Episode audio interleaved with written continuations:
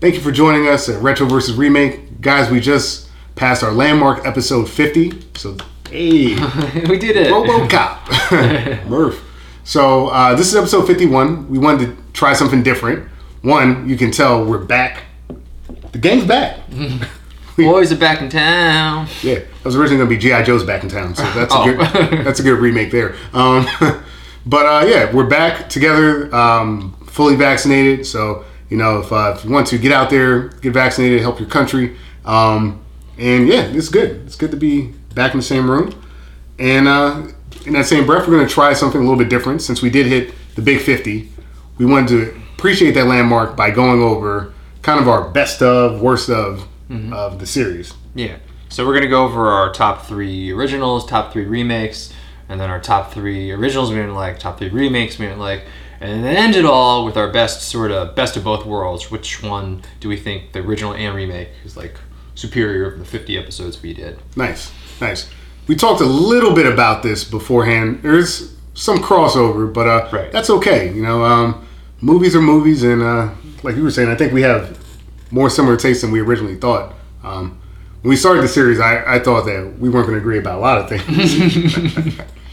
Turns out, uh, more in common than we thought. Yeah. So one we do have uh, the same movie. We're just gonna kind of get out of our order and just start talking about that movie right there. It's that way we don't have to hear us talk about the same movie two Right, different spots. Yeah. Yeah, and even though there's going to be crossover, I think honestly there are different reasons why I think we like these movies. So um, even with movies that we agree about, I think there's going to be enough to talk about in terms of variation. So I'm looking forward to it. Yeah. It's gonna be fun. Yeah, diving right into this bad boy. Dive right in. Cheers. Cheers. Here we go. Welcome back.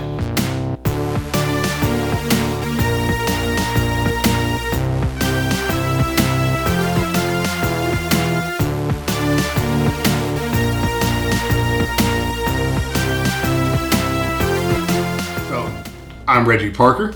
And I'm Dan Bulick. Welcome to another episode of Retro versus remake. We can say it at the same time now. We're not limited by Zoom. I missed that. I missed that. Um, that was my favorite part of the show. so, jumping right into top three remakes. Top three remakes. We're going to start in kind of reverse order. So, I'll give you my number three and work my way to my number one. My number three in this scenario is The Thing. So, in terms of the remake, we're looking at the 1982 John Carpenter film starring Kurt Russell, Wilford Brimley, Keith David, awesome in it. And why this really captured um, my imagination is one of my top three remakes is that it has the elements of the story from the original, but does its own thing. And um, there are times where that works, and there are times where that doesn't work. But I would say in this scenario, the way Carpenter approached the series, um, I think it worked very well. Um, there's like allusions to things that happened in the first movie that um, are part of this, but are different. And I think what really makes this movie stand apart is this is one of the rare times where like the star power in the remake takes us over the top. So the original, The Thing, is a competent and you know a good movie. But uh, if you were to ask me who stars in that film, I, can, I can't tell you. Um, making the monster a super vegetable um, in the original was a little rough for me, and I think John Carpenter really just smoothed out a lot of the uh, the edges. He made this cohesive story, really good practical effects, and I mean Kurt Russell pouring the fucking whiskey on the computer, you cheating bitch. Like I don't know. There's just a lot of great moments in that movie, and that, that's why that's my number three. Yeah, that's a really good movie. Um, oh wait, let me rephrase that. Yeah, I enjoyed that movie. I don't know if I call it a good movie, but you know, it was enjoyable. Um, definitely a step up from the the source material. Sure. So for sure. And again, it's one of those movies that's full of these practical effects that I think still look really well today. So you know, Yeah, and what um, what else I like about it is that there's more ambiguity in the ending than a lot of films. Like I did enjoy the fact that right. it wasn't so close ended what was going to happen. Um, you can make assumptions, but yeah, I just thought that the step up from the original to this remake is what you know. There's a lot of choices here, and this is why this one eked out my list. good one. Good one. My number three is Little Shop of Horrors. Nice. Um, yeah, I remember when we did this episode, I just had so many good things to say about it. I just liked the way they interpreted it. You know, it was based, you know, Frank Oz and Company did it, you know, it wasn't their original vision. It was already a musical. Sure. So they just took that musical and put it into theaters. But, you know, what they did obviously worked. Uh, Yeah. I love the characters. You know, Steve Martin's dentist, still one of my favorite characters. So I think of like all time in all movies. Yeah. He's so good in that. Um, even you know Rick Moranis' character is a little annoying, but you know he's still still pretty good. Mm-hmm. And then uh, you know the plant is just so alive. He's just and again talking about practical effects. I really like those practical effects. And then if we go back and talk about you know what a step up from the original. Because that original was just so weird in the way it was kind of like I said, more like a play Yeah. instead of like a, Yeah. a movie because like so many different weird things were happening that if you weren't paying attention you'd completely miss but i just like the way it's done in the remake i like the songs Sure. i usually don't like the addition of music in movies but the songs were pretty funny you know some of them are a little bit like, all right this one's a little bit long but you know again going back to steve martin Suddenly Seymour. yeah, Suddenly Seymour. That's, Yeah. that's what I was thinking of. But it's a it's a really enjoyable film. Even if you don't like musicals, I think you'll still enjoy it, and I certainly did. Yeah, and I will say this too that um, uh, you mentioned the the plant in the film, but Audrey II, the whole thing. I mean that worth the price of admission right there. It's Yeah. just uh, great puppetry. Um, the voice is perfect. Yeah. You know, it's it's a really fun movie, and um, I'm in the same boat. Like musicals can be really miss for me versus hit, but this one, um, I think it's just consistently funny. Like you said, Steve Martin, the head dentist, and the leather jacket. It's just it's, it's funny as hell, man. And um, it took what was a comedic scene in the first movie and just upped the comedy so much more. And uh, again, there's that star power coming back through, and uh, you know, helping these remakes start their own, you know, kind of build their own ground, as it were. Good movie. Don't forget that Bill Murray cameo too. Nice, Classic shit. nice. Um, in terms of my number two, I was thinking along the same lines of uh, a lot of the movies that permeate my top three took something from the original and just made it different. Um, and uh, for me, my number two is 310 to Yuma, the 2007 film starring uh, Russell Crowe and Christian Bale. And what I really like about this movie is that in the original 310, it's it's kind of like the bad guy is the star. Right. Um, like he's just he's just relaxed. Eh, take me to jail. I don't care. You like pearls? I'll get your pearls. Yeah. My wife still says that to me. She thinks that's Oh, it's so good. That's good. It's so good. And just the fact that he's able to be such a charmer, Mm-hmm. um, to the point where like you're rooting somewhat for the bad guy Mm-hmm. at the end of the film. And what I like about this remake is that they found a way to make the bad guys still have that turn where you kind of like towards the end when you find out that the bad guy probably will get out of his situation, you're okay with that, right? Mm-hmm. But uh, we also elevated our um, our lead, you know. So Christian Bale's take on um, Dan Evans is just such a humanized role. Like Mm-hmm. um, in the original, the guy's kids just like him by default. Right. In the remake, Christian Bale is just kind of like he's he's got a war injury, so he's disabled. His kids uh, resent him for that. His wife kind of resents him for that, and like you just watch this guy kind of get beat down this whole movie and try to use honor to make it through. And to be honest, that didn't work, right? So like it's beautiful that it's not just like the good guys and the bad guys. The bad guy won um, in this movie, but like the good guy is so beaten down to the bad guys. Come, come on, come on, buddy. Hey, we, I bet you could get me on that train. And being able to elevate a character and still keep the bones of the movie, um, I just found it to be really strong, and I, I enjoyed 310 Yuma. Yeah, no, I wholeheartedly agree. That's actually my number one. Is Nice. 310 to Yuma. Yeah. Um, I don't know. I just really loved this movie, and I'm so surprised because, like I said, I did own it, and I only watched it once, and I thought I kind of was like, eh, that was okay. But watching it for this series, I just got had such an appreciation for it. Maybe from seeing the original, and then just what they were able to do with the remake. I mean, they don't really go like crazy outside the box. They don't change genres or anything. They include a few new characters. They expand on a couple characters, and that was more than enough to really win me over. I mean, one character who was included heavily was the son, uh, William Evans. Hmm. And usually, I always say, if you're going to include a kid, you better make him interesting, or I'm going to hate this fucking movie. Yeah. And they made him like so good, and like he wasn't like holding them back at all. No, no. there was He was pushing the movie forward in Yeah. a lot of ways.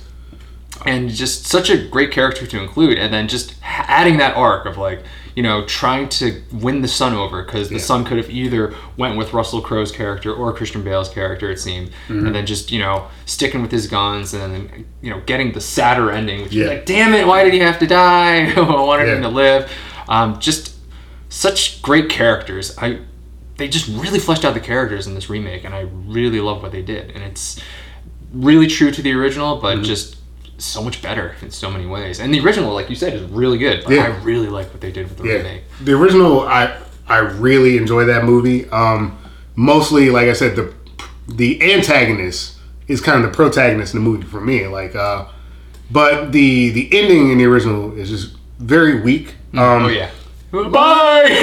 we both go around waving on the train. It's so bad. It's so cheesy, Hollywood. Is that, is that rain? It all, yeah, yeah. It, it was pretty bad. It was pretty bad. And I wasn't expecting Christian Bale's, I guess spoilers, but if you watch the series, you know this. I wasn't expecting Christian Bale's character to die. I thought he was Yeah. going to kind of make his way through. And um, like you said, the son finally getting appreciation of his father through this villain who's like, hey, look, it may look like I'm more man than your father, but honestly, like, he's ultimately like, go that pathway. You know, don't be like me. And um, it just works so well. And, and that that open ended, lovely little ending where it's just like he whistles, the horse follows the train, and, and it's like, all right, like I'm assuming this guy's gonna get out, but you know that's not a foregone conclusion. It's it's a really good movie. I'm I'm glad that's your number one. Um, it didn't quite hit number one status for me, uh, just because a movie that I enjoyed that I thought did the same thing, which was take an original story and just elevate it, elevate it to another level. Um, that was The Fly for me. Oh, that's my number two, actually. So. Oh, interesting, interesting. So we've got crossover in terms of those films, and that's uh that makes sense. I mean, when there's good movies, it's okay for this type of crossover because I mean it just shows you the quality of the film that we agree. But uh, the 1986 version of The Fly with Jeff Goldblum is just such a good movie. Yes. Um, it is deeply an 80s film in a, in a way that like normally when I say that I don't mean that in a good way. But like uh, it just hits this like aesthetic uh, there's this whole theme to it. Like Goldblum's kind of like he's a nerd but he's kind of got this like dark edge to him almost like a sex appeal.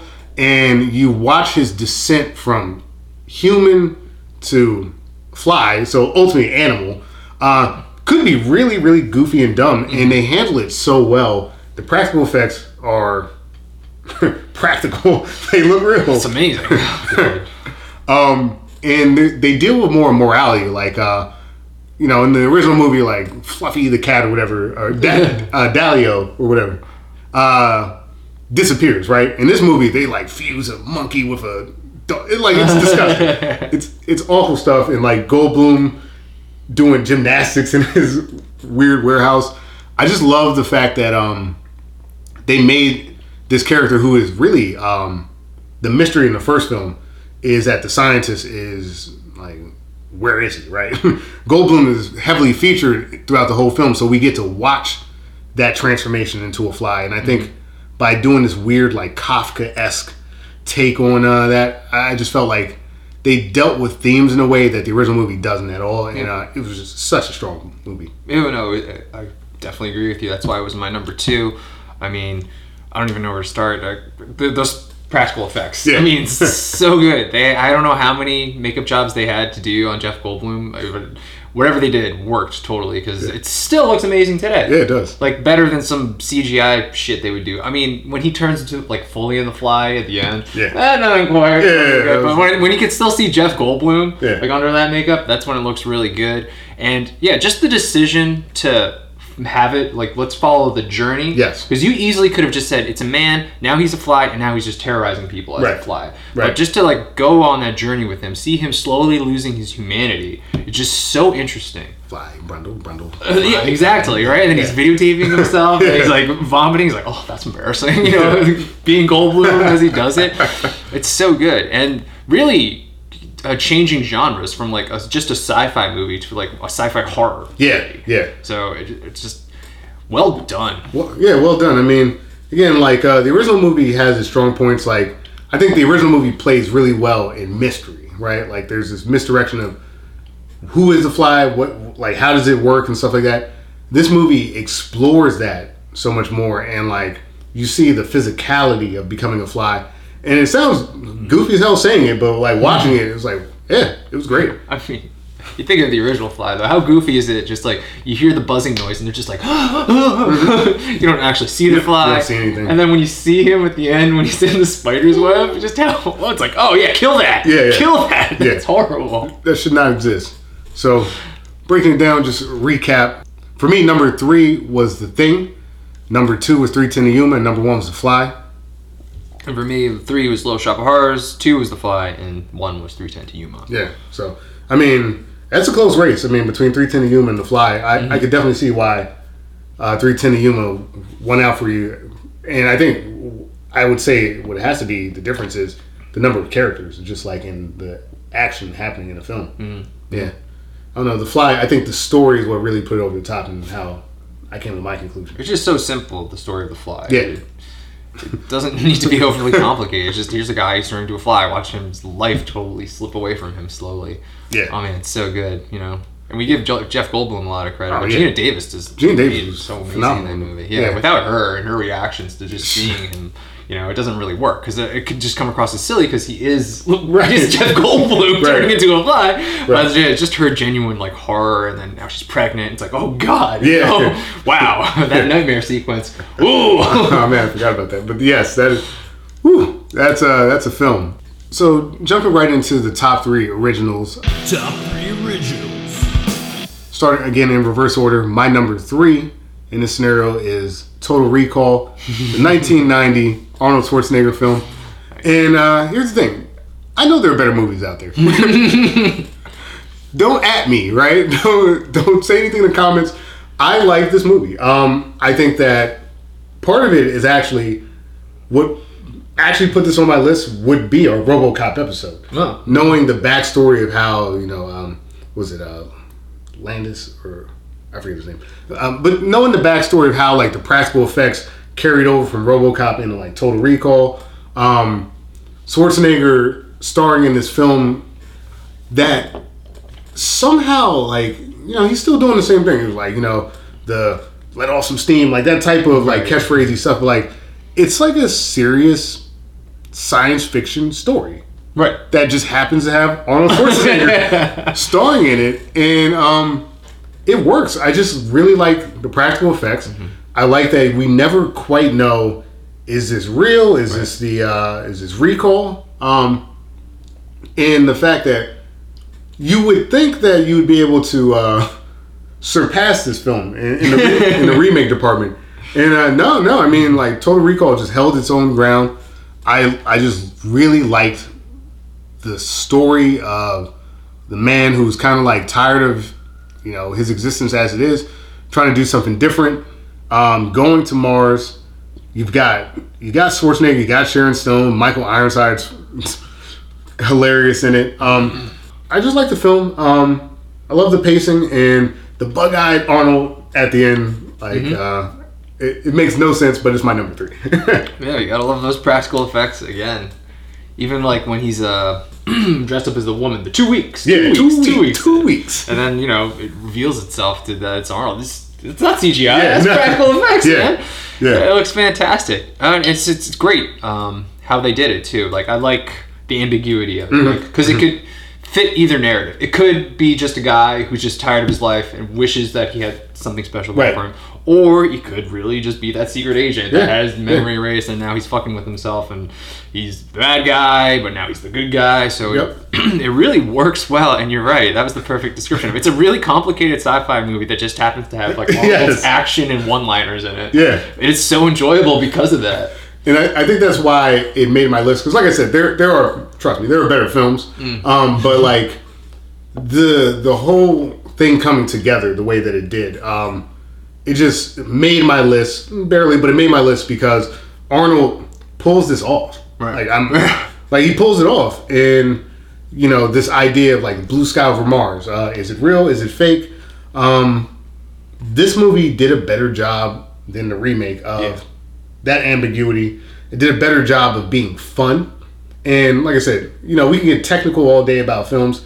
The reason that this made my list is because it's just a fun as hell movie and uh, one that I can watch a bunch. So yeah, top three for me. And let's not forget, there's no Mars in the remake too. Yeah, that's a problem. Earth and the bottom of Earth. All right, so my number three original film. I tried to pick films that I hadn't seen before, and for my originals, they actually all ended up being that. So my number three favorite original was The Manchurian Candidate. Oh. Um, this one was surprising to me because I didn't expect it's myself to like a Frank Sinatra film.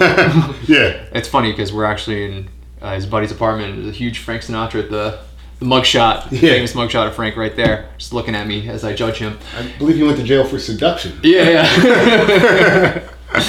so, but um, you know, the story of the Manchurian Candidate is you know it's bigger than just Frank Sinatra. So Yes. it's just such a compelling story. And Raymond Shaw's portrayal, just Yeah. the way they made him so sympathetic, Yeah. the way they drew out like you know he was a cold guy, nobody really liked him, and then like he has this backstory that he was in love with this girl, and then his mom just totally came in and just kiboshed the whole situation. Yeah. A, a very e- evil Angela Lansbury, which we don't really get. You, You don't get a lot Mrs. Potts doesn't usually Yeah. come um, that hard in movies, but here she is, just being completely manipulative, and it just, you know, it was great. It was heartbreaking, and then it, you know, it really pushed the limits. I thought he was really going to kill himself at the end of the movie. Yeah, I was just yeah. so surprised. Um, I enjoyed that ride wholeheartedly, and was completely disappointed by the remake. the um, remake was pretty bad. so it's just one of those movies that um, was a pleasant surprise for me. Yeah, I, I appreciate that uh, that inclusion because I do really like the story of the Manchurian Candidate. Uh, Frank Sinatra's karate aside. Um, First martial arts portrayed in a Hollywood film. damn. So never mind. so keep that. Frank Sinatra's the first guy throwing sidekicks, um, mostly karate chops. That's a that's interesting. But like, yeah, it's just such a. Again, going back to kind of like the Total Recall, it's such a good story, right? Like this this guy who's unliked, unloved, you know, like that comes up in his conversation. He finally finds that in his life, and for him to be this pawn in his mother's, and you know, in this case, like as a father, somewhat, but like um, to be a pawn in this plan, um, to be used by his own family, by his own country, and ultimately like having to reconcile the fact that like he may have caused harm to the people that he loved. Um, it's a great film, and uh, you're right. Uh, it's bigger than Frank Sinatra, but Frank Sinatra does he carries his own does, in this. yeah. You know, um, I'm usually not big on Frank in movies either, but uh, no, he, was- he was perfectly acceptable in this movie, and uh, I think it was a really good movie. Yeah, and can I just praise the one scene again when they're all being hypnotized, but you don't know it yet because they're all just at the garden party, Yes. and then the camera just pans around, just does a 360, Phenomenal. and then it, you know it's just all these old ladies, and you're like, what the hell is happening here? Then yeah. it goes back, and it's like, wait, now it's the settings changed, and now it's all these communists and Right, stuff. right. And it's like all done in one shot, just you know, amazingly Yeah. practical for the 60s. Yeah, I mean that that shot is that shot is phenomenal, and I think that when the remake tried to play with that, like they, you know, it was more like flashing lights, kind of more like in the horror imagery, yeah. aspect is what Yeah. they tried to do. But I love that subtle turn. Right, like yeah. you're just okay. What's up with all these old ladies? And then, boom, there it is. The, the Chinese, the Russians, and Mm-hmm. it, it's a great scene. I'm glad you mentioned it. and how it was different, like for the different people. too. Yes. uh, just Yes, yeah, that part of like your old lady's not my old lady. yeah, yeah, Yeah, yeah. yeah. so it's good. That's a great point, man. Awesome movie. Solid film. Awesome movie. Well, the Manchurian Candidate didn't quite make my list, but uh, I completely agree with it making your list. It's a good movie. Um, my number two in this case was uh, Manhunter, the 1986 uh, film. That's actually my number one, right? Oh wow, nice, nice. Um, you know, you got William Petersen, uh, and you've got Brian Cox. You know, William Petersen's playing the the Will Graham character from the I guess Red Dragon series. Uh, Brian Cox as the first Hannibal Lecter, and I had never seen this film before this show, and I had seen other Hannibal films. I saw Red Dragon at some point, but I was just so impressed. One with this take on Lecter, which felt to me a little more, uh, in, in a way, like plausible. He's kind of like laid back. Like there's this danger to him. Uh, he definitely is manipulative, and Brian Cox plays that well. Um, there is obviously only one true Hannibal. Uh, the gentleman just won another Oscar. Hopkins. But uh, William Petersen was really the standout for me. Um, His vulnerability, uh, again, going back to talking about children and movies and stuff like that.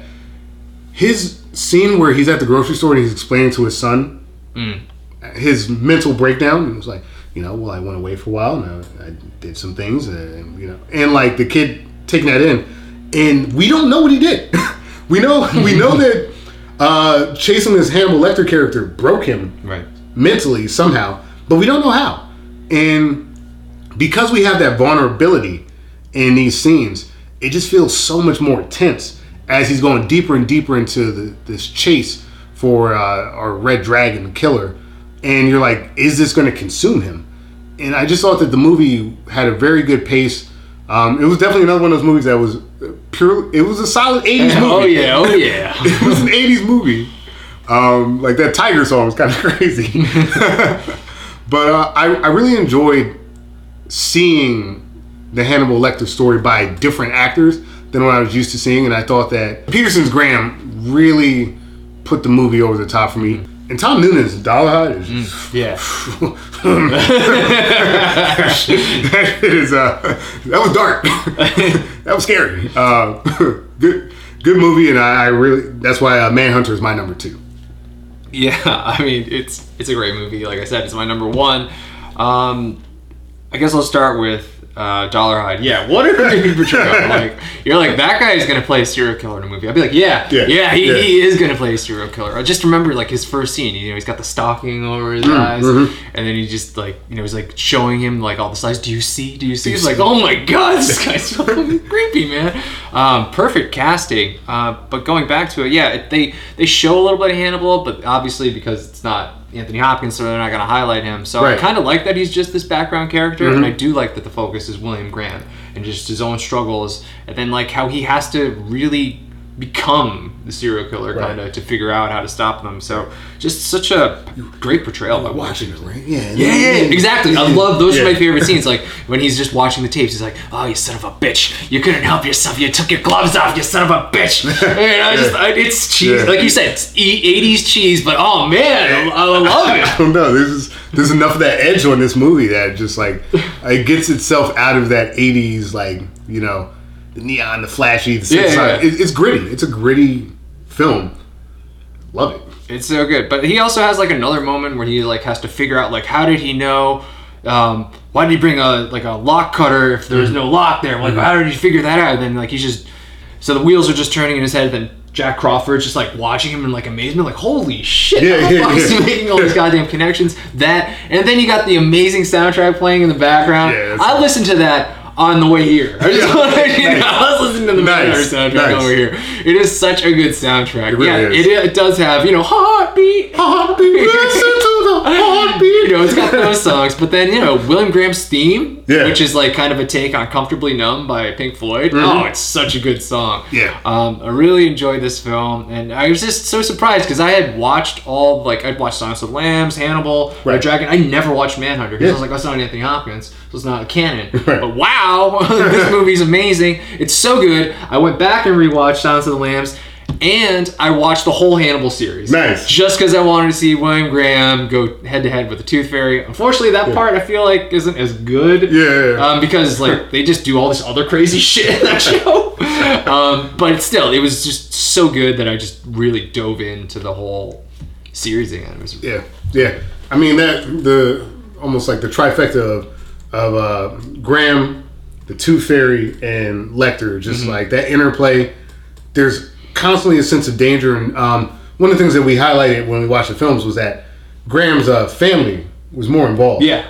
and it made the stakes just so high, so creepy and scary. The like you said, the uh, the stocking, just everything about it freaked me out. Um, and we mentioned on the uh, podcast a little bit of overkill. I happened to watch the director's cut, and really the only discernible difference that we made out was at the end. Uh, Graham shows up to one of the families. He saves house, and he's like.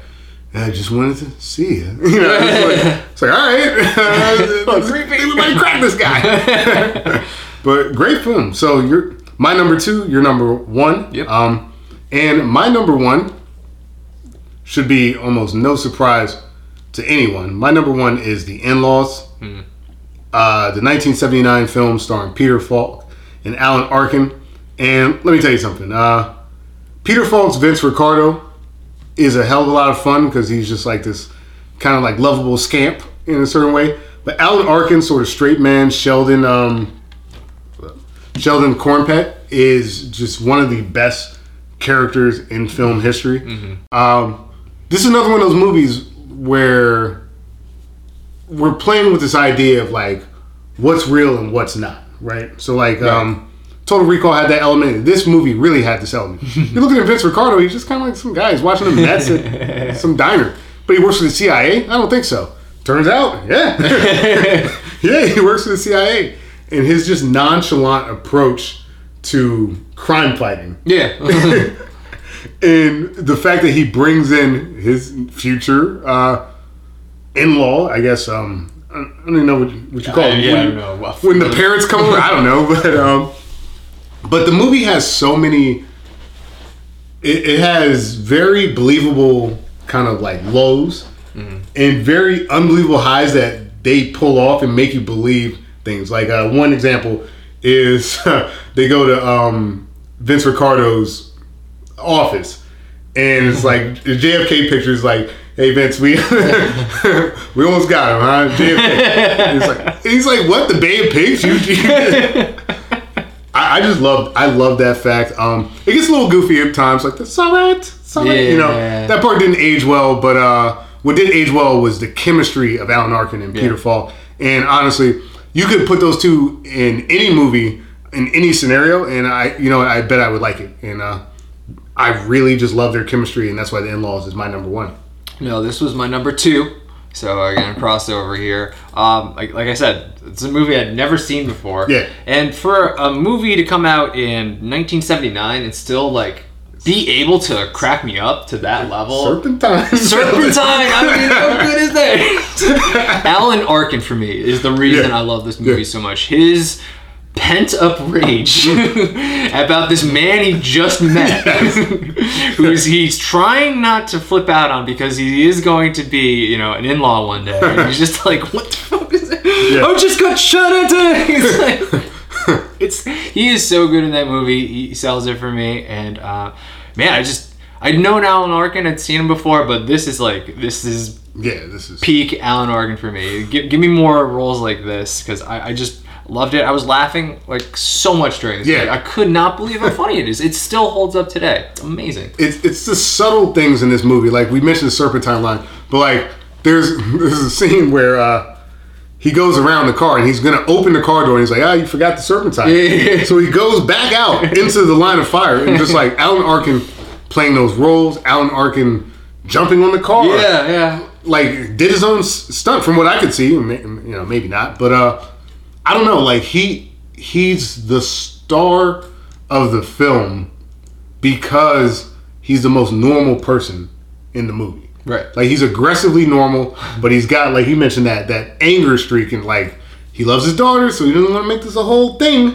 But uh Vince Ricardo, he doesn't trust him. Uh and it, throughout the movie, they start to gain more trust for each other, even though they really shouldn't. Vince Ricardo is being yeah. irresponsible the whole time. But I, I, I love everything about their chemistry. I love at the end that they both kind of agree. It's like, hey, where'd this money come from? yeah. so talk about it. And yeah, because the humor from 1979 carried over into 2020 and 2021, Right. it it's my number one, and I understand why it's your number two. Yeah, I just it's just a very strong comedy that holds up today. There's not many comedies from back then I can Yeah. say that are on this level. No, it's it's no. incredible. It's just solid movie, and uh, I'm trying to think of scenes where it could have aged poorly, but overall, no. Like, It's just honestly the hand thing is the yeah, only thing. The can hand thing was of. pretty. Yeah, that was Yeah, a that little rough. was, that was weird. But uh, whatever. They they did a whole South Park run off of that hand. Yeah, so. yeah, yeah. So, so we got we got Jennifer Lopez. in Jennifer South Park, Lopez. Yeah. Taco favorite kisses. Oh man. Well, Dan, I'm gonna recommend you grab a, another brewski because we're about to get into our top three worst remakes. Oh boy. Top three worst remakes. This was probably the easiest one to come up with. Actually, maybe it might have been the hardest because there's so many that we were like, hmm, that one's bad, that one's bad. Yeah, yeah. Um, I don't really recall how much carryover, so we're just gonna kind of run this, and wherever we uh, we overlap, we overlap. Yeah. So, as always, going in reverse order. My number three in terms of top worst remakes is Amityville, the Amityville Horror, uh, the 2005 film starring Ryan Reynolds. Um, you got Chloe Grace Moretz, Rachel Nichols, um, people I generally like, um, people I think are decent in film. Um, this movie just it just misses. It misses really hard. That was terribly miscast. yeah, yeah, You can't cast Ryan Reynolds as a serial killer. It just Yeah. doesn't work. that's true. Even back then. No, no, Before you're right. Deadpool, it just You're right. doesn't work. because he he's uh he's fun, right? Like Yeah. at the beginning of the movie, he's really really fun. You're like, oh, I like this. I like this guy because it's Ryan Reynolds. He's got that like the great smile, handsome bastard, and uh he just had like you said that Deadpool energy of like he can play serious, he can play funny. He's actually uh he does a little bit of that in the in-laws remake um, uh, of this like he plays the role of like he knows what's going on and he does know what's going on really well in this movie he does a lot of that he doesn't know what the hell is going on throughout most of the film but it's just rough man like um like you said it's a miscast because he does not read as serial killer and it's a miscast because they make him do things that just don't they don't feel right Yeah. they don't feel right. Like uh it's really hard. I mean, there's another movie where a dog gets killed in the movie, but like we're not supposed to be behind that character at all, right? Like in Right. Uh, Insomnia is what I'm referencing. Like in this film, I'm supposed to kind of be behind Ryan Reynolds Yeah. because by the end of the movie, it's not like he became this killer and we're done with him. He kind of like, oh no, he was possessed. Like so, it just it felt, it just felt like the pacing was wrong. Ryan Reynolds being kind of like this devious asshole throughout most of the film, and then like, and then them flip flopping on that felt wrong. Um, the kids were okay in the movie, but like they didn't really work because like uh, the babysitter scene, for instance, Oh yeah. where like was- in the original movie, there's no like sexual tension Mm-hmm. with the babysitter, so like you just watch it without commentary. This they made the babysitter kind of hot and sexy, and she knows what's going on, and then uh, it's just like it didn't it didn't work. It didn't work because the kids were too young, and uh, I just felt like you know really what it was was Ryan Reynolds having to be a dick throughout the movie made me hate the movie, and the, again the things that they made him do just made the movie no fun, and uh, yeah, I didn't I didn't like the movie at all. Yeah, yeah, I agree. Ryan Reynolds just horribly cast in that movie, and yeah, I don't sympathize with his character. George, the way I did with the guy in the original, because he didn't, you know, cross the line and Mm-hmm. kill that dog. But he, Ryan Reynolds kills the dog. I'm gonna say relatively early in the movie, Yeah. and I'm like, I'm no, I'm sorry, I'm not on your side anymore. I don't care. And he has this really weak redemption arc, Yeah. as opposed to the original where he actually like snaps out of it. He's like, wait, I'm gonna go back, and he doesn't kill the dog. He actually saves the dog, Right, in the right. original film. So Big difference. yeah, so like we don't even know if Ryan Reynolds is back by the end of the film because No. he hasn't done anything to show that he's not going to kill everybody. But you know, in the original, he at least saves the dog. Mm. He's like, okay, I'm, I'm back to normal. Sorry about that. My eyes look weird, right? Yeah, yeah. Like George in the original, like um, yes, he's a stepfather and everything like that, but like um, I don't know, like his chemistry with the wife was really like nice throughout the film, and when it got bad, you're like, oh man, you know that kind of sucks. But like you said, he was able to snap out of it, and they they lean more into the occult. Um, Yeah. in terms of the basement was like a portal to hell, basically, which is kind of weird, but okay. Um, that was okay, but like this, the remake didn't dive into full on like out there occult stuff enough. So like, is Ryan Reynolds the dick? Right. Is it the ghost? Like, eh. it felt more him than the ghost, and that made the movie. And like you mentioned, the redemption for George. Yeah. It didn't feel like there was redemption versus the original, where it felt like there was. And uh, I thought um, you're making some good points. I think that that's what makes the original work is that we are still behind the guy, Right. even if he's being Yeah. bad. He was sort of murderous, but Yeah. he didn't actually kill anybody. He does, you know, show that he's Yeah, and, not. he's, and he still paid the caterer. What's my damn? yeah. All right, my number three remake that I did not like is Halloween, Mm. 2007. Rob Zombie's Halloween.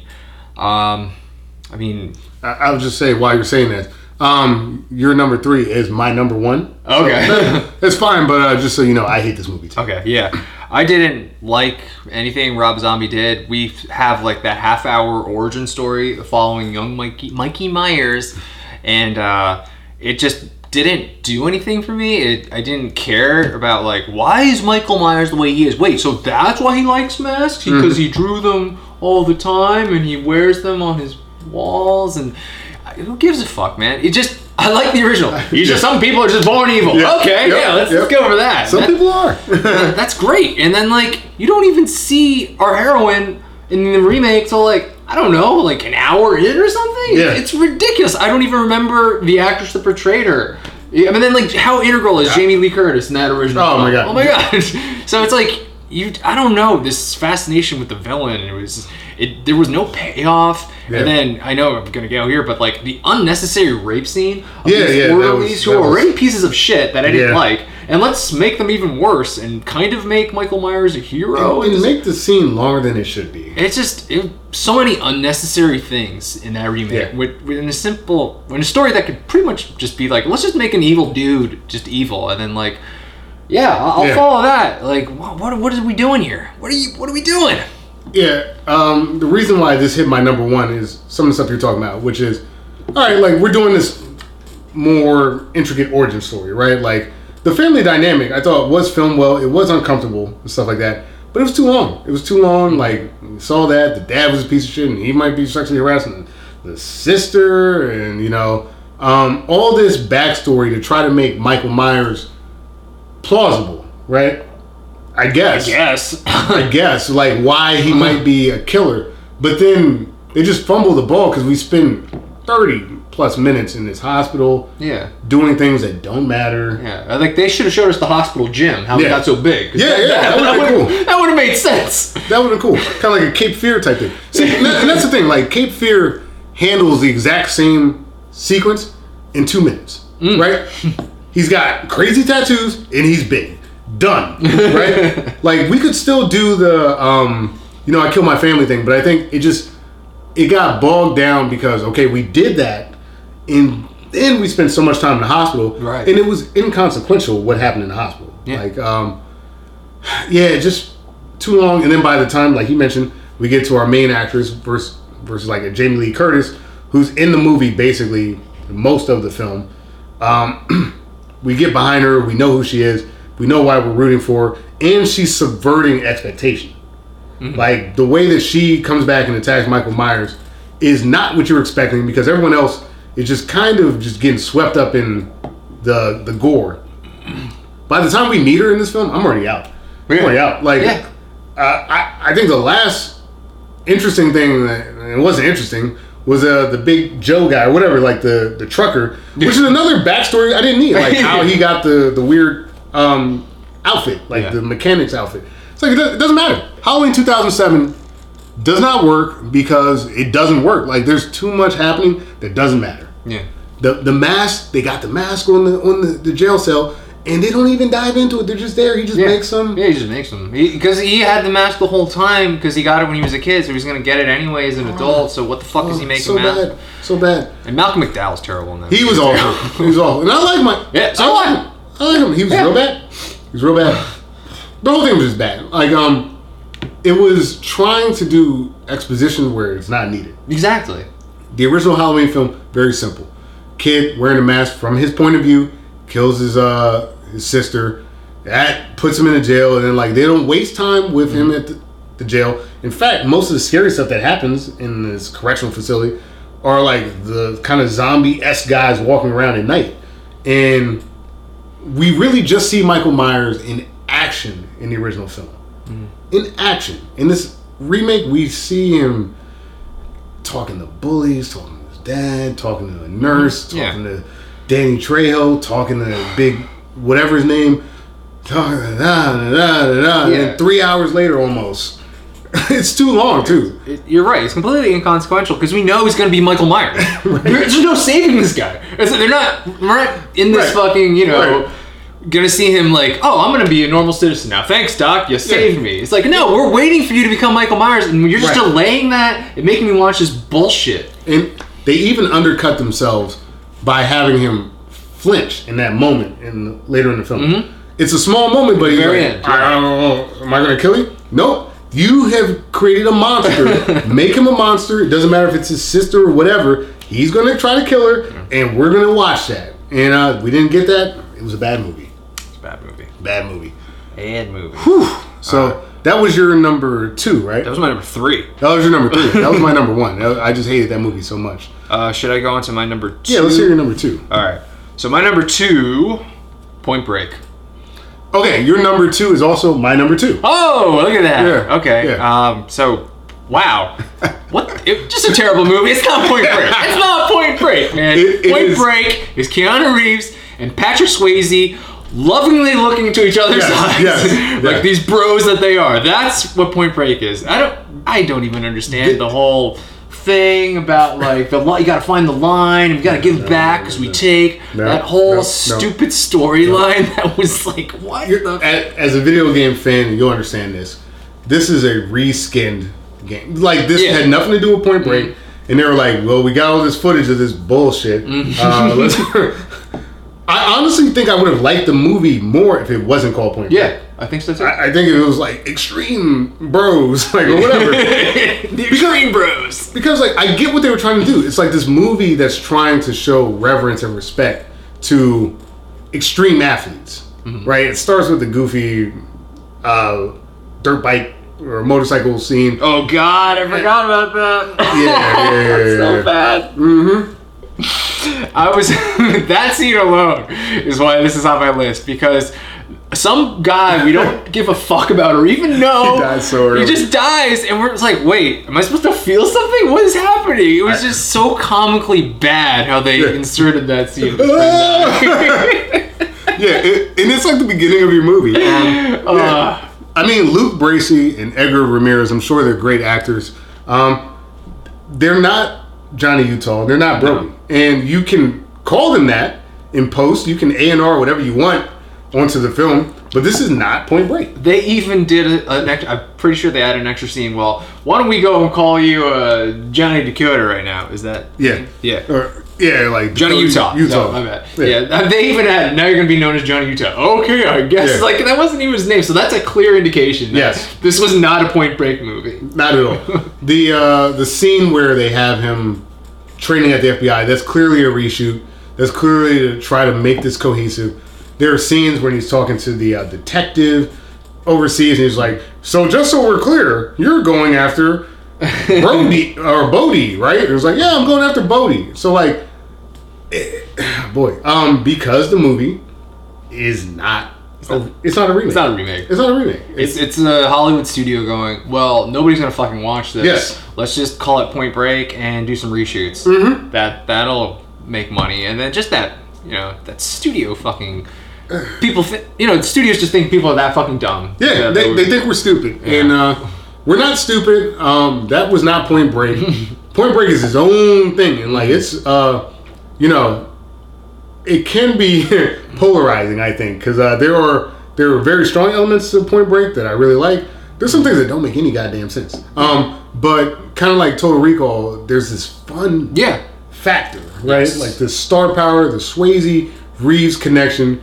Uh, it doesn't matter what they're doing; those two are in the movie. I mean, it's '90s Keanu. I mean, Mm-hmm. What more could you ask for? This almost made my top three originals, but because I had seen it, I Yeah. decided to go a different route. But yeah, I mean, especially compared to that source material. Right. I believe Kathryn Bigelow was the director. I believe so. So Kathryn Bigelow's film was just so good. Like I was surprised how good it was. Like I said before, it was a movie I rented when I was a kid because it's like okay, it looks like an action movie, and I liked it because it had boobs in it. So it's like that. Mm-hmm. Sure. But like the action Sure. was just like really good. Yeah, I know. Like that one chase scene where like Oh he's just God, chasing him through like houses and like just going everywhere. Oh, when they shoot Flea, so good. or Anthony Kiedis. Oh, yeah, sorry.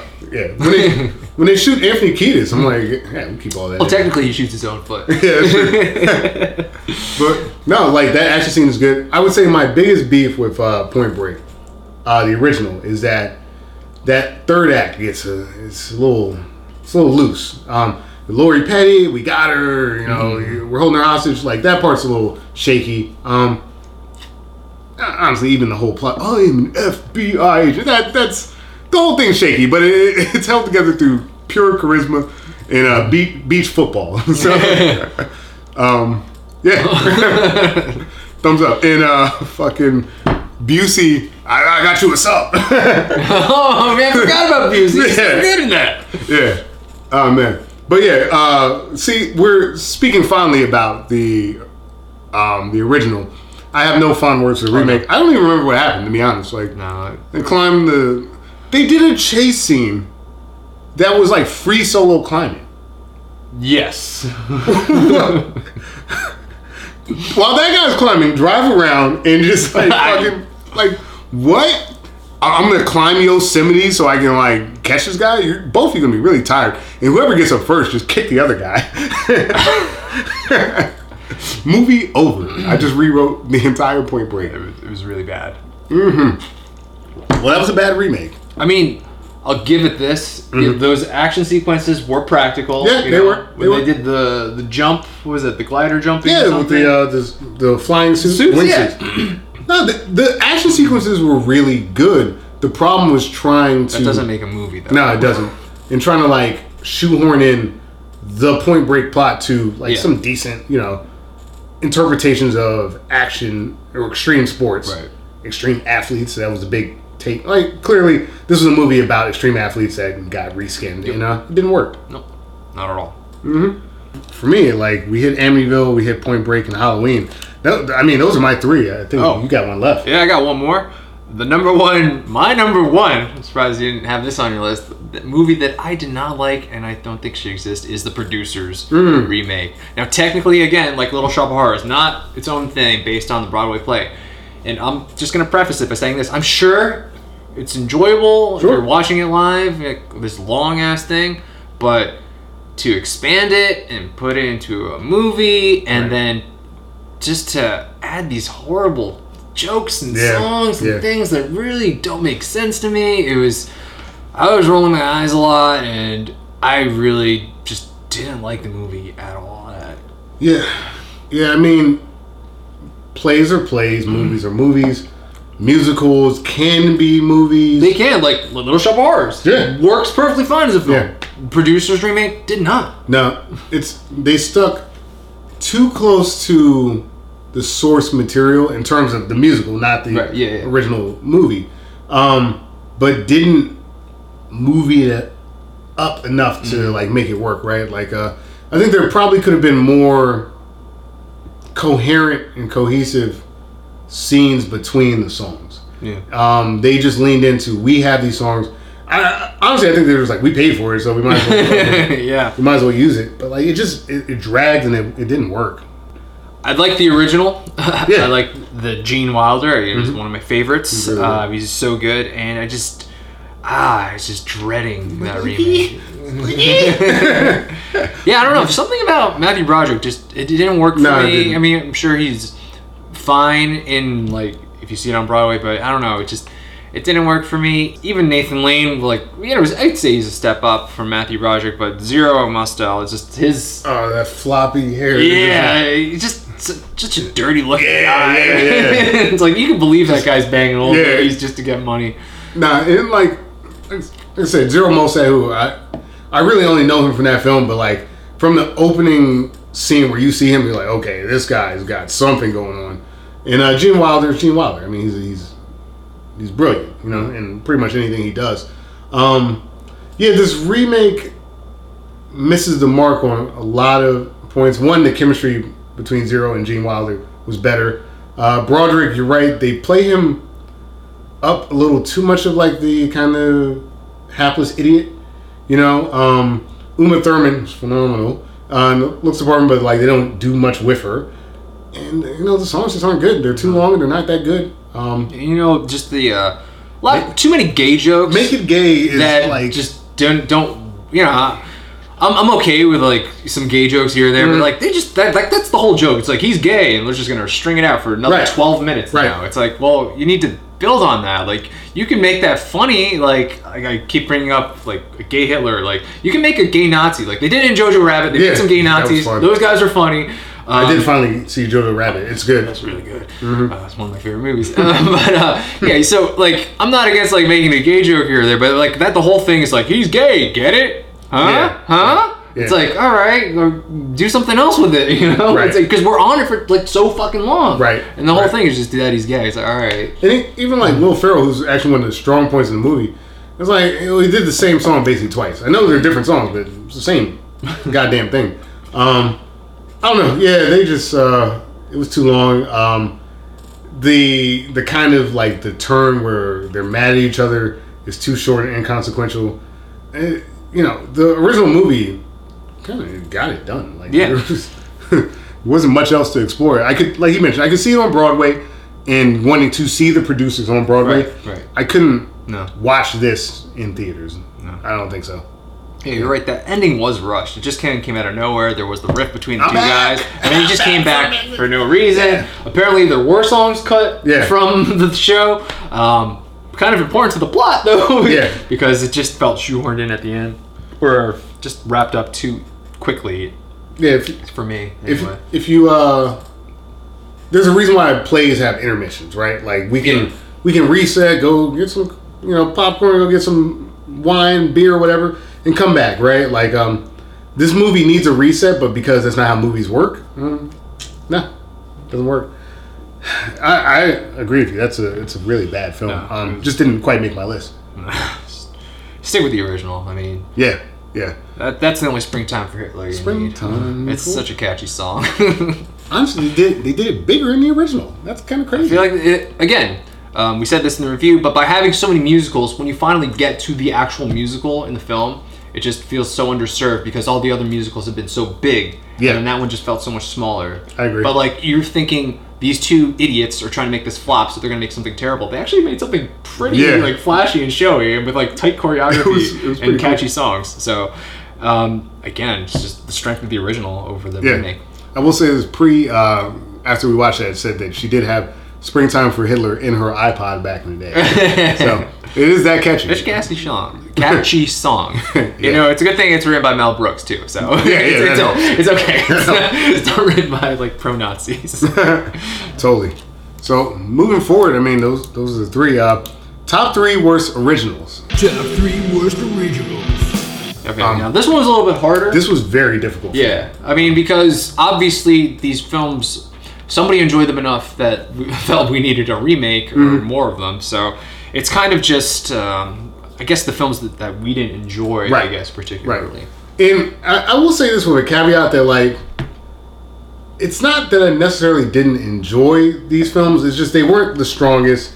Um, some of them I didn't enjoy. Um, and our list is so full of good movies, not necessarily good remakes, but good originals. That this was very difficult, but um, I took a crack at it. All right, So what you got? so my first top three worst originals. I feel bad saying it, but uh, the 1960s Little Shop of Horrors, um, which is actually not that bad of, of a movie, but it's um, it's dated, right? Um, the plot is pretty thin, um, you know, in terms of Jonathan Haze playing Seymour uh, Krelborn, uh, Jackie Joseph playing Audrey. Like, you've got this kind of hapless guy that works at this uh, flower shop. Events happen, and you know, he eventually, like, he I don't know, he, he gets this plant that's uh, the best plant he's ever seen. Like, it's a it's a pretty consequential. People give a shit about this plant. Uh, he gives a shit about Audrey, and throughout the movie, we just kind of play in that space a little bit. Um, there's not a lot of room to go. Like when they do go out on the town, and like he has to like get people for Audrey the yeah. plant to eat. It's a little goofy um, the way it's done. I really don't have a lot negative to say about it, but like I just felt that um, the remake is so strong Yeah. that um, I know that made your list. Right. Um, that the remake is one of those things where like, hey, should I watch the original or the remake? Well, in this case, watch the remake. So that's why Little Shop of Horrors hits my list. I don't want to dump dunk on it too bad because it's not a, a very bad movie, but it's a it's a 1960s film Right. that just you know it does what it does. But uh, I think a modern audience probably won't appreciate Right. it. So it's on my list. Yeah, I could see, especially compared to the remake, that making a list because it is kind of boring. Uh, we talked about this. It's kind of more like a play. Mm-hmm. Yeah. Again, it's one of those things that might be more interesting just to see people perform than Right. actually see it as a movie because it just it just feels like that when watching it. You just uh, there's nothing really cinematic about this. Mm-hmm. I'm just watching a bunch of people kind of talk. But I will say a couple things in defense of it. Sure. Uh, Mr. Mushnick. Mushnick is- is hilarious in that movie when after he sees Seymour kill his first body, he's just like he just goes like he's like I need some drinks, just give, Yeah. give me some drinks.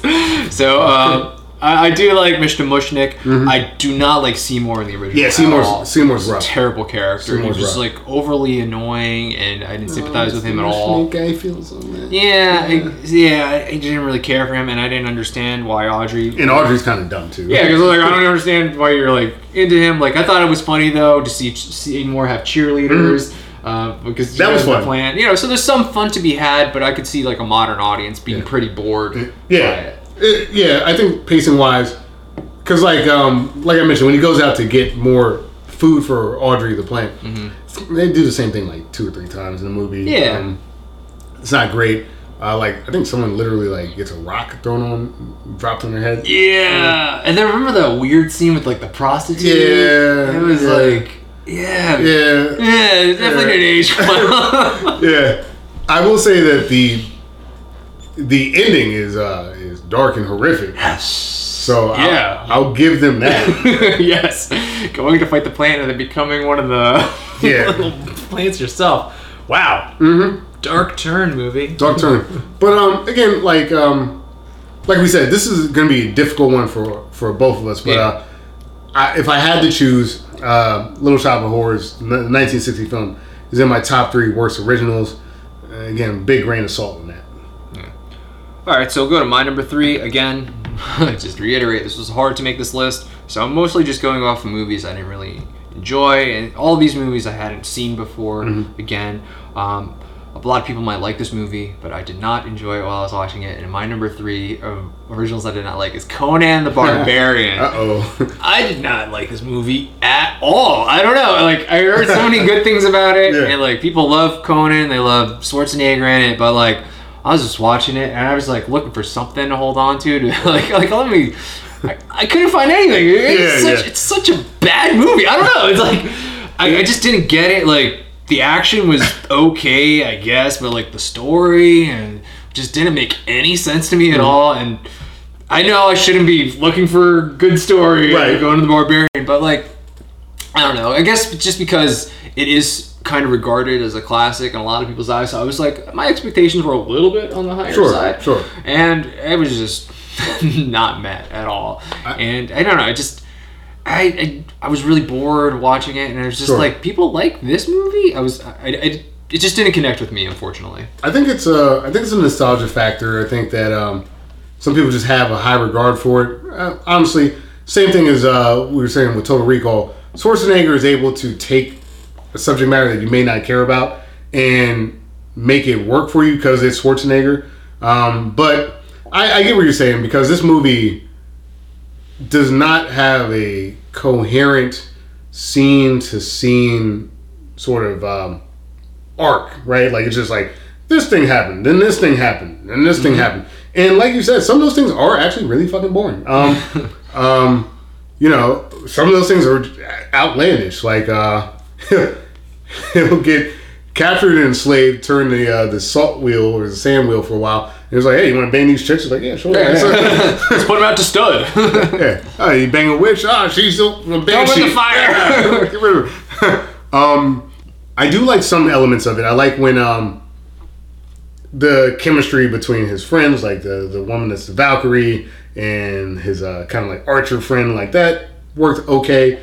The scene where he's like dying on the the, the tree of woe. It, dated, dated, but like uh, it, it's interesting enough. But uh, yeah, I think you really have to give a shit about Arnold Schwarzenegger being big and swinging a sword for this to work. And um, I like the movie, but I I get where you're coming from. It's not actually like a cohesive, yeah, coherent movie. It's just kind of like it's an experience. Let's put it that way. it is. Maybe if I watch it again, but I just watching it, I was just really bored, Yeah. and I. I just kept checking the time, so just not for me. Yeah. that one. could- I like a dumb action movie uh, every now and then, but for some reason, I just can't connect with Conan. Yeah. Sorry. Yeah, and I think um, what really puts this film over the top is um, more of like the character design, costumes, Yeah. things like that. Um, the scope of it, like it does feel big and fantasy, but like um, I think you have to have an appreciation for the Conan story to even want to be on this trip. So Yeah, I guess so. Nah, but even that, like, if you're really a Conan, like the book series fan, then you hate this movie too, because like it has nothing to do with anything. To be honest, I get that. I get that. Um, this next one for me, I don't think uh, we're gonna agree. But my number two was the Amityville Horror. I don't agree. Uh, he does not agree. Uh, the 1979 film. I'm okay with the movie, right? I think this again comes down to personal pre- preference. I'm not a big horror movie f- guy. Um, I thought that this movie was uh, was definitely serviceable. I liked I liked uh, James Brolin's uh, George Lutz. I liked Margot Kidder in the movie. I liked a lot of things about like the actors themselves, but I found the subject matter kind of you know for me kind of boring. Um, the the push pull with like the Catholic Church was like not as epic of a uh, you know uh, a standoff as you would expect. Really, like the priest is kind of there and he's kind of gone. Um, Well, he gets fucked around. Well, yeah, well, he does. I'm just blind for some reason. what the fuck is happening to me? all the guy wanted to do was help out. but you know, um, it's it's the little things in this movie, and and you know, someone moving into a house that kind of sucks. Whatever, they just eventually kind of just move out, right? yeah, the ending is weak. I'll give you that. Yeah, yeah. you know, but like the in between is not not terrible, but uh, just it didn't keep me engaged enough. And I mean, like some of again the highlights of the action are, where's my damn wallet? You know, and like because that happens, um, I, you know, I just again really what it comes down to, I don't like horror films, and this one didn't do enough to make me say I like this horror film. So uh, you know, I'm uh, we're splitting hairs when it comes to the top three worst originals, and that's why I put this on my list. That's fair enough. I mean, if you don't like horror movies, I'm not gonna do anything to Yeah. convince you here. Uh, I will say, just I really like James Brolin and Margot Kidder. I think their chemistry in that movie is honestly why I'm on board with that Mm. movie. Just because I am, I do like Margot Kidder and what she does, and then just to see James Brolin kind of like turning against her, I am just like I'm genuinely worried about her in the way I'm not worried about her or her character in the remake. Right, right. So just their portrayals, I think, are pretty strong. Yes, they are. So that's Yeah. why I enjoy the ride. Yeah, so I'll, I'll say this that uh, I 100% agree with you that the characters are strong. It really is a subject matter for me, and um, again, like I said, uh, at like Margot Kidder's brother's or sister's wedding, like he, he loses the wallet. Like they, you know, I'm like that's that's one of the high points of uh, in terms of action in the film. So it's like uh, because of that, um, it does. I do deduct points, but like their portrayal, I 100 percent agree with you. Margot Kidder and James Brolin are phenomenal in this movie. Um, still worth a watch, even if I don't like it. If you like horror films, check it out. Yeah, definitely better than the remake. Absolutely. Okay, I'll go with my number two, and uh, we might have a crossover here. Uh, number two original I didn't care for. Again, another movie that I keep hearing, or I kept hearing, was a classic. I had never seen this movie before, but finally watching it for this series, I was bored out of my mind, and that is Red Dawn. Yeah. So uh, there is crossover. Red Dawn is my number one in terms of worst um, ori- worst originals. Yep. So yeah, let's hear it, man. Yeah, I mean, to just start like the movie and then like six minutes in, like that's they're already invading, and then it's like, well, I don't even know who these characters are. Uh, why am I rooting for them? I guess I'm rooting for them because they're just being invaded. Um, so I'm, I, I, I'll just randomly root for them. Like Yeah. I couldn't describe uh, one characteristic or trait of any of the characters uh, in fair. that are our heroes in the movie, except that they're fighters. That's it, and they're young kids. Mhm. And then randomly, They're Wolverines. Wolverines. You're right there. I'm sorry, the Wolverines. But for some reason, they're the only ones resisting the whole time. Right. So it's like, well, when you free these people who are like about to get killed or prisoners, what happens? Do Yeah. they just trickle back into society? Like, why are we just sticking with kids being like the army? Like, I get it. Like, maybe that's the whole concept. Like, let's just have this kid army. Well, then don't have them constantly freeing prisoners. Yeah. Maybe just have them taking out soldiers the whole time that are like, I don't know, just patrolling or something. I don't know. It just felt really weak to me. I didn't understand any of the characters. Again, just going back to characters, characters, characters, characters. I Yep. didn't connect with any of the characters. And then like one of the kids just randomly gets shot because like he might have done something that we never actually saw on screen and then there's like no consequences for just Right. shooting like your companion in the movie and it just was boring and I didn't like it. Sorry, I love Swayze in Point Break, did not like him here. Yeah. See, I went into this thinking I liked the film. Like I suggested Red Dawn. I was like, oh yeah, Red Dawn. Like, they go in, they they shoot, but then it's like they shoot, and then they shoot, and every scene is just "Wah, da, da, da, Wolverines. Yeah, seriously, it's your these kids who have no training in firearms hmm. defeating these soldiers who've been doing it for years. Yeah. and they're coming out unscathed, Yeah. and they're all surviving. It- It's insane.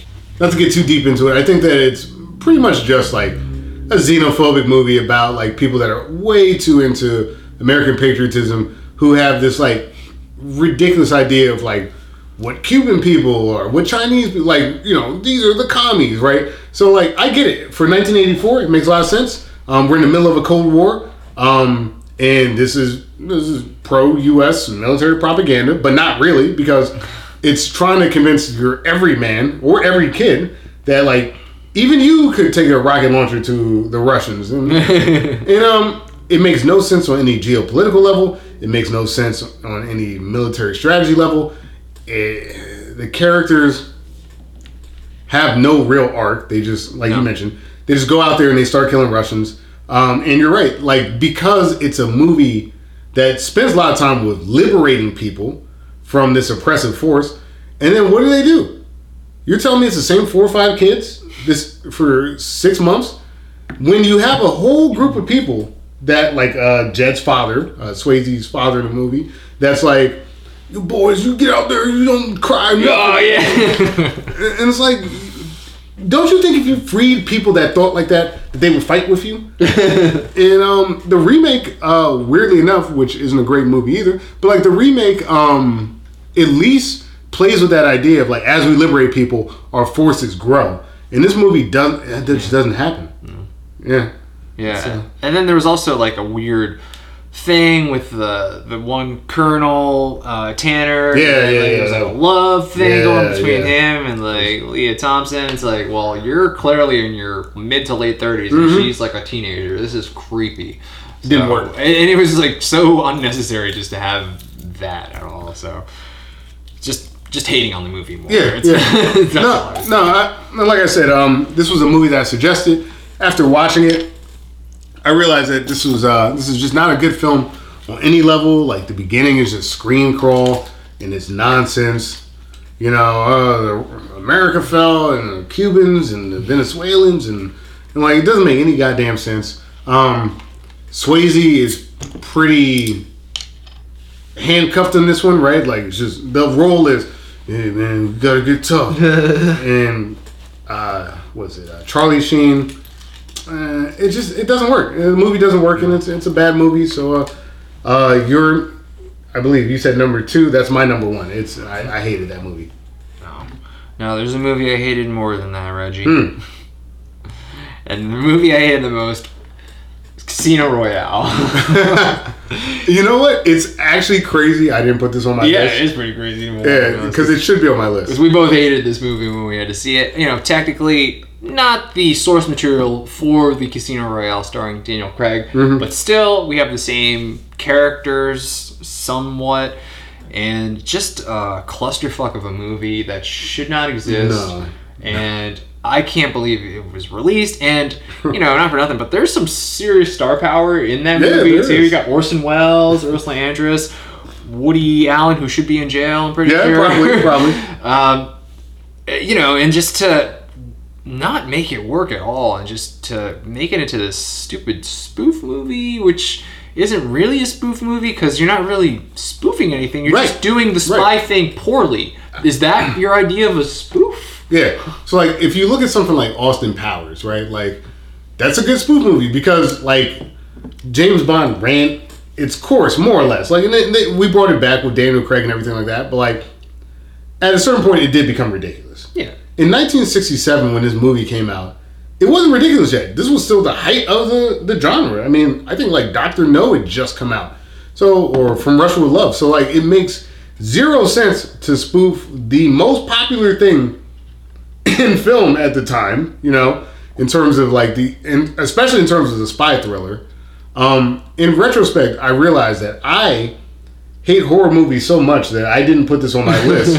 um, this is a objectively bad, bad movie. Um, you know, if I could revise my list, I won't. But if I could, yeah, this would be at the top of it because no scene in this movie is connected to any other scene in this Exactly. movie. Which is not cohesive at all, and that's what we said when we reviewed it. It's just it feels like I don't know five between five and seven short little things that aren't connected at all, and Yeah. you are just trying to play catch up, figuring out why are we here now, Mm-hmm. and by the time you figure that out, we're on to the next scene, and you're playing that game again. Yep. Why are we here now? Yep. It's it's awful, and you know they had problems with the cast, so they Yeah. had to shoot things differently, and they couldn't even do their original vision. Which, oh my god, I can't even imagine if they were able to do that. What, what awful thing we would have had to see then. But Jeez. like, it was an awful movie, and I can't believe they actually got like the rights to do Casino Yeah. Royale. It's, it's Yeah. pretty impressive, I guess, in that right. If you want to see a complete disaster of a Bond movie, by all means. If you want to ever see a movie with a female Bond, I guess. Yeah, you could say. yeah, sure, Which sure. you know, if you want a parody, there it is right there. Just have Yeah. the female do it, and then just have her kind of like going out there to like random men and just banging them and just abandoning them. Yeah, way like- Bond does. Like this, this is quite literally like a cartoonish film in the sense that like people blow up and they have angel wings and harps.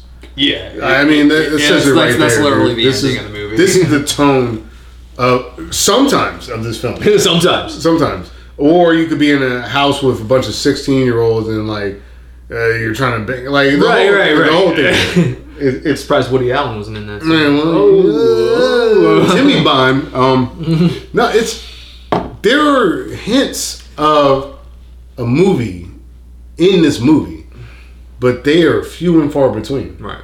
It was just so confusing to watch and irritating at the same time. Yeah. Just because I didn't understand, and it made me feel dumb, even though the movie was dumb. Because I was Yeah. like, wait, am I supposed to be able to follow No, no, this? no, the movie was done. Oh, it's the movie. It's not me. It, it's a, it's a god awful movie. Don't watch it. Yeah. There's nothing, in there to like. Oh yeah, you gotta see just for this one scene. It's No. like, no, there's, there's No, unless you want to watch a train wreck, you know. Um, if you want to watch a train wreck, watch the 1967 uh, Casino Royale.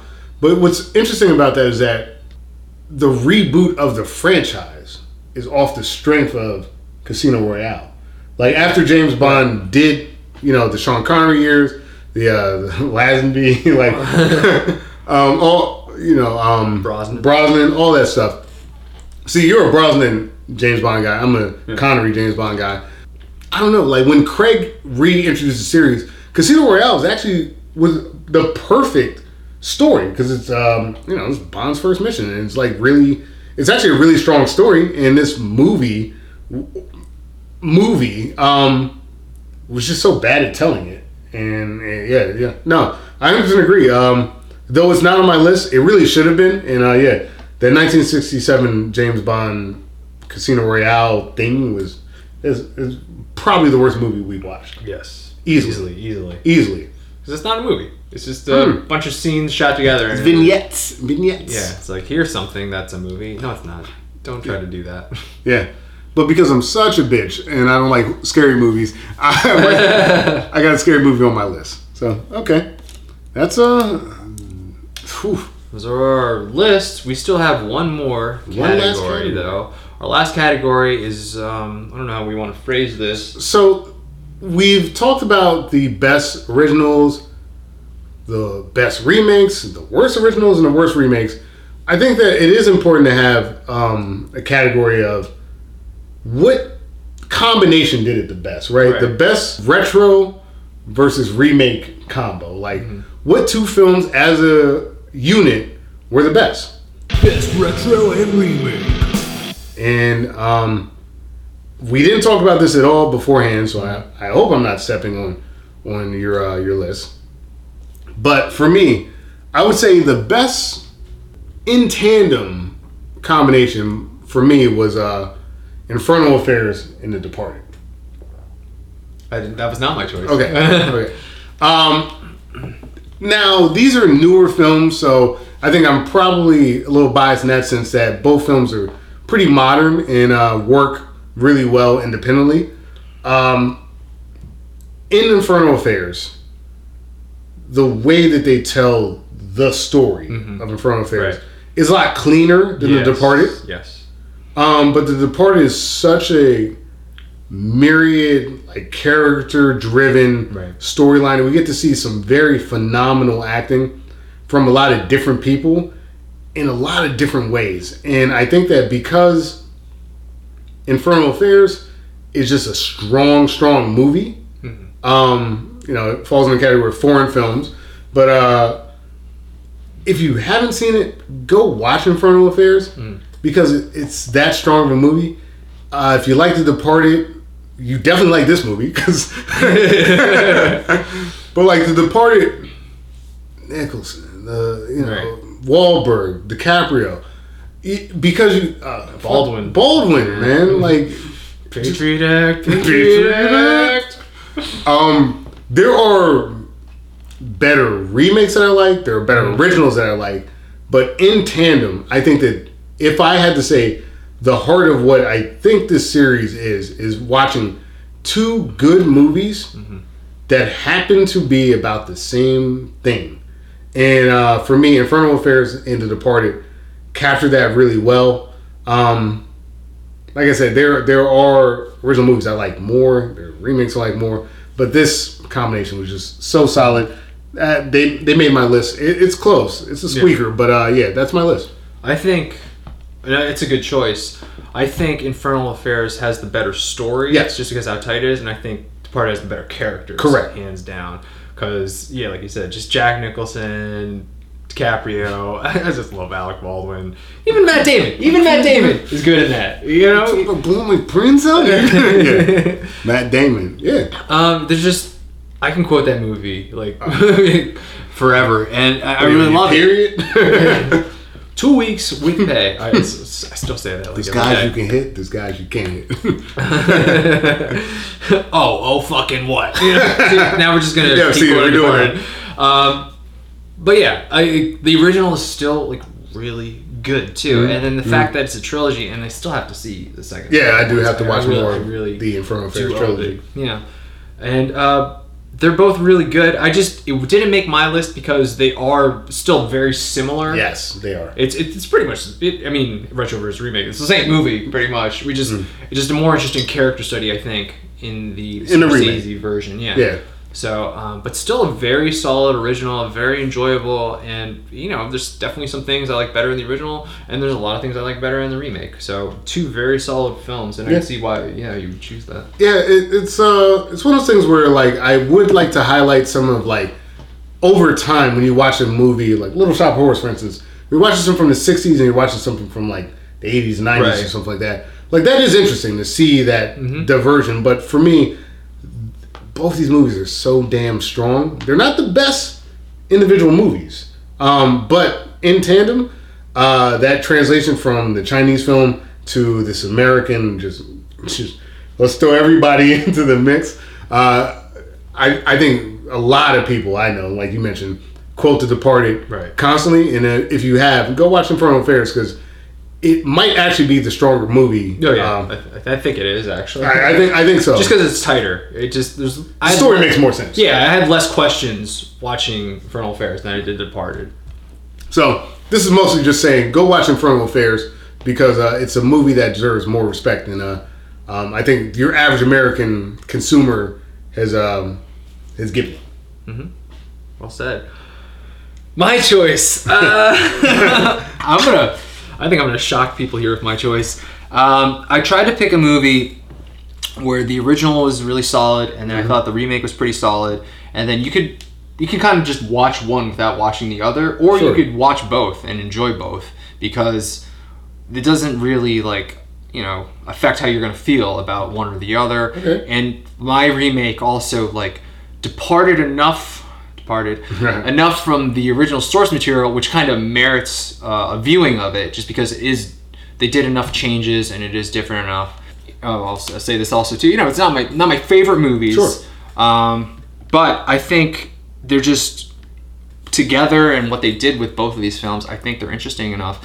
And my choice for best combo is actually Mulan. Wow, Yeah. wow, that, right. shit. Um, I just it's they're just so different from each other, and they both you know it's you got the heart of the story is just this girl just rising above like what she's supposed to be in life, and just ultimately leading the people to like to victory against um, an outside threat. Wow. And then the way they did it in the remake, um, I really liked. Yeah, yeah, no, what they so- did, and you know we've done episodes on cartoon movies having real, real live action remakes, and I hated 101 Dalmatians. did. Um, I did not hate Mulan. I actually really liked what they did in the remake. I know there's a lot of controversy Sure. about it necessarily how they did it, but I still thought it was a really solid film. And you know they got rid of some of the the songs and. I wasn't really like a Mulan guy growing up. I'd seen it a handful of times, and you know, it wasn't in uh, my Disney rotation, I guess. Like I'd seen it, but it wasn't one of my favorites. Fair enough. But I still really like the original Mulan, and, there's some good stuff there. And some stuff didn't necessarily age well. And then I do like what they did in the remake. They introduced some new characters. They upped the action a lot. it's a significantly longer movie, but I was okay with that because the action was just so good. Like I like that Dynasty Warriors action, one person taking on 100 soldiers. Yes, I'm all about that. And just visually speaking, they're both gorgeous movies to look at. Right. They they really are. I think that um, what's interesting about both our film choices here are we're kind of taking two fairly modern stories or interpretations, and again, obviously fairly modern remakes, if that's the case.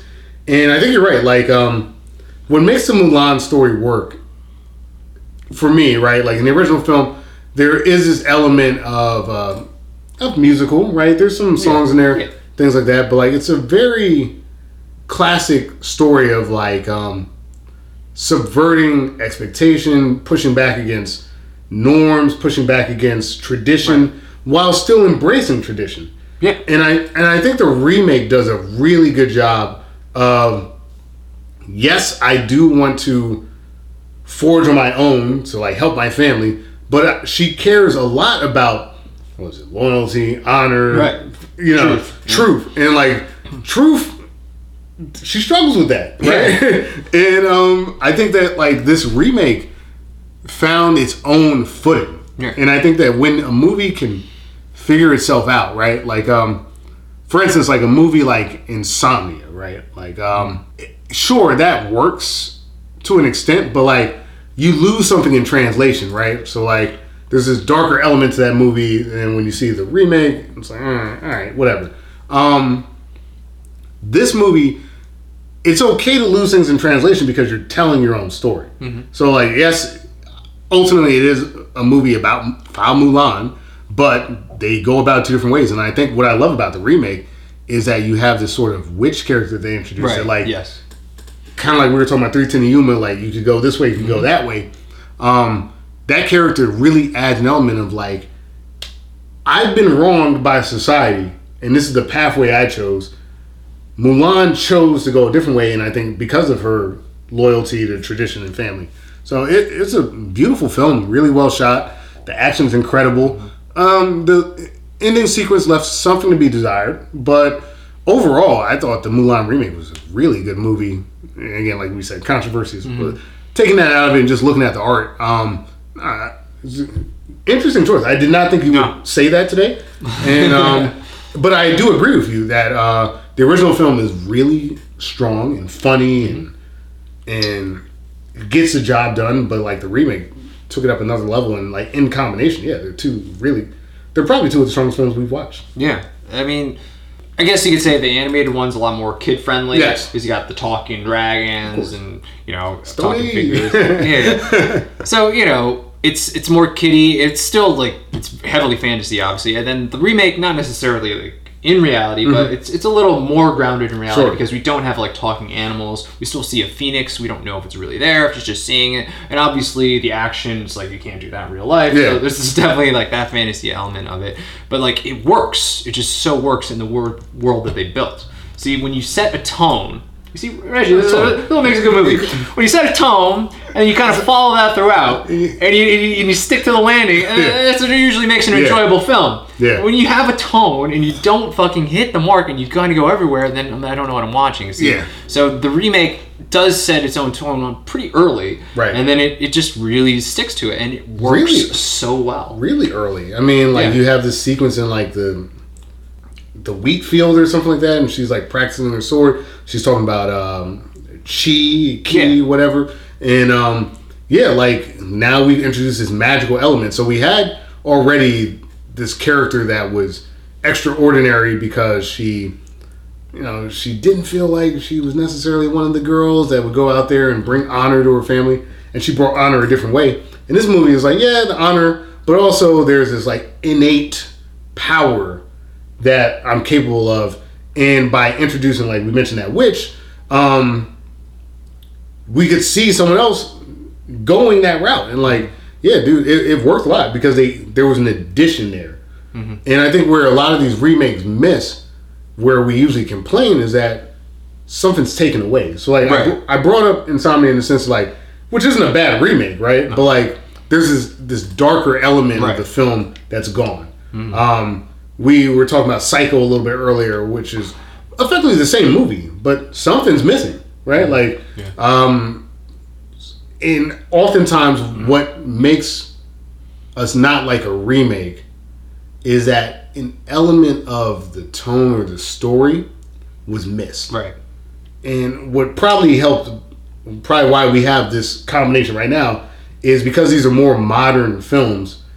It's really hard to miss the point. you, know, you know, like if if you made something in the '90s or the 2000s, when you make it again, it's not like we're 50 years removed from it. Right.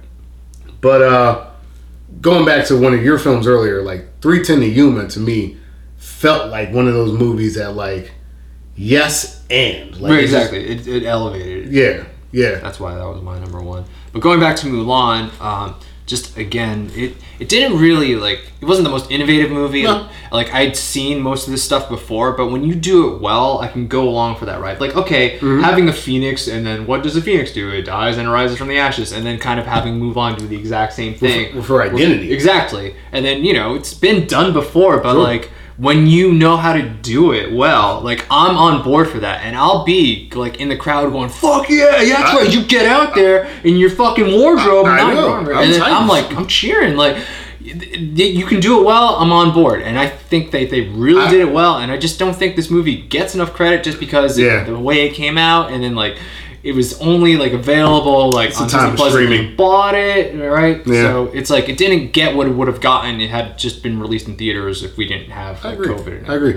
I mean, look, I, I will say this: that when she puts on her traditional sort of uh, like women's garb, Right. and is on that horse and swinging that sword, That's, that's a powerful moment. oh boy, that's a good movie, man. Um, yeah, no, I I would never have guessed in a million years that you would have said Mulan today. Me neither. But like as you're saying it, I'm like, yeah, no, it makes you're making solid points. Um, it is a great combination. No one can complain about watching the original Mulan, and I don't think that like if you're being uh, again, like we said, all the other BS that has nothing to do with the movie aside, right? Like uh, if you're being honest, like that that interpretation was really, really strong and solid. And like they were like, no, fuck it, we're not gonna do music, right? Like that. When a remake is like, no, I made this choice, and it works, right. it's awesome. It works with subject matter because we're at war. We're not Mm-hmm. going to be singing songs the whole time, right? Let's talk about what it's like to pretend to be a man, Right. Trying to fit in, and then ultimately surpass all of my peers. Yes. And how am I going to deal with that? Because if the truth comes out, it means possibly death or exile for me and my family. It's some serious consequences, and I enjoyed the ride. I'm glad you brought that up because it, it is one of one of my favorite movies that we watched because the contrast was really, really strong. And um, yeah, no, this is a solid, solid choice, man. All right.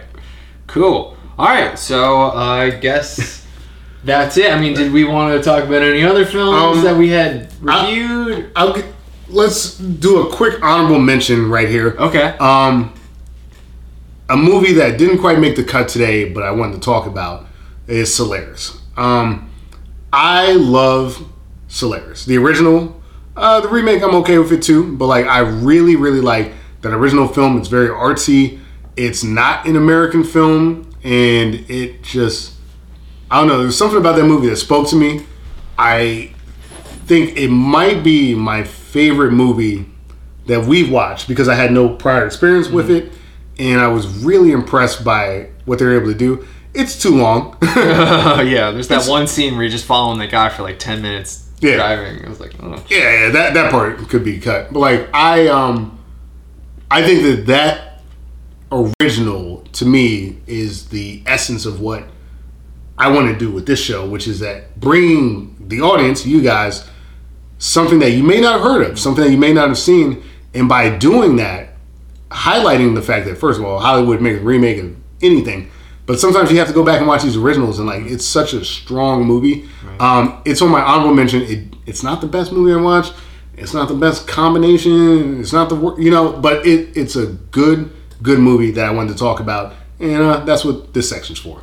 I honestly think if it was an American release, I think it would be, uh, you know, lauded more. Yeah, I think, agree. I think because it's it's so much, there's so much Kubrick Mm-hmm. in, Yes. in that, fo- in that Yes. film, and then this everybody like wets themselves over Kubrick. So I feel like if that was an American release, more people would have seen it. More people would be praising it like Ha- Kubrick film. Had Kubrick had made this movie, Right. we would be yeah, on this movie. it would be like the number one Kubrick, yeah. Kubrick movie. yeah, yeah, yeah. It was like Space Odyssey or Solaris. I don't know. Yeah. You know? It really, seriously. It, you So, know, it definitely reaches those levels at times. When Yeah. I was watching, I was like, wow, like that's totally like a Kubrick thing. Yeah, there. and the- the problem is that like there are times where the movie isn't that right. Yeah. like there are times, like you said, the driving thing that's nonsense. But like um, overall, I thought it was a really strong movie, and it was one of my favorite watches.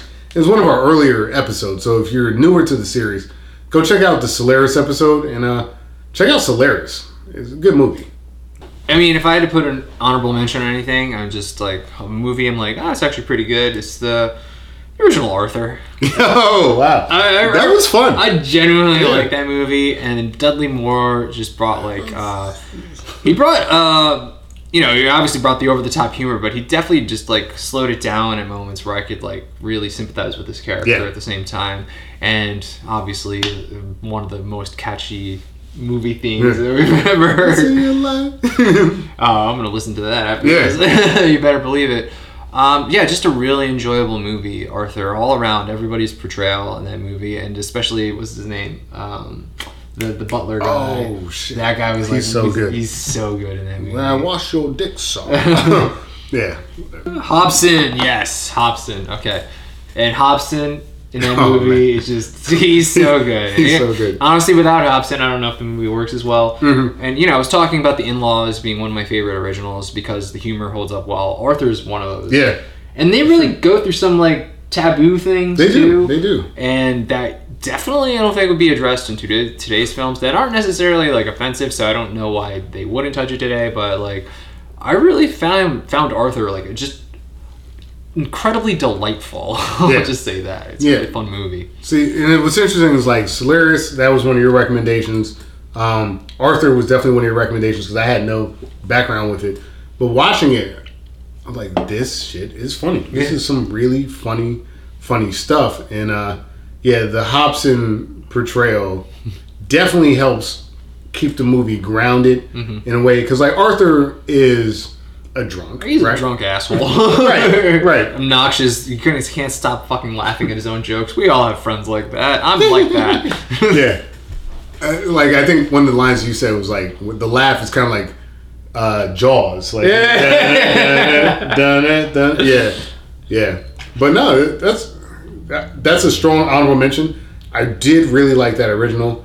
I think that uh, unfortunately the remake probably brought that down in Yeah. terms of the discussion today. But like the original Arthur is a very funny, funny film.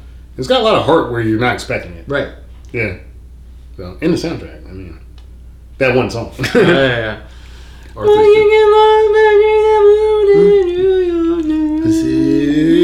Oh, I'm gonna be listening to that today. yeah, yeah. And uh, you know, um, and then that's a good example of uh, sometimes you don't need Russell Brand to reprise this role. so it's okay. Like we got it the first time. yeah. So awesome, man. This Yeah, I feel like that was a pretty solid Yeah, list. yeah. And- Um, so I guess at this point, we'll just ask you guys: What did you guys think? Did you agree with us? Did you disagree with us? Are there any movies you definitely thought we should have put on any of our lists? Yes. Um, let us know. I mean, what were some of your favorites? Definitely let us know that too, because Yeah. We're always open to like things we missed and stuff like that. Totally. I mean, like in the comment section, I would love to see people. What are your top three re- remakes? Top three originals? Yeah. Top three worst remakes? Top three worst originals? And your best combo? Um, yeah, uh, we've got our opinions. I'm sure you've got yours, and uh, I'm interested in how much carryover there was. But I think we did ultimately have our own style when it came to this. Yeah, especially with that uh, the, the final the combo thing, me picking Mulan out of nowhere. Final combo. No, Yeah, definitely want to hear your top threes, guys. So definitely leave them in the comments. nice. Well, as always, I'm Reggie Parker. And I'm Dan Bulick. This has been another episode of Retro versus remake.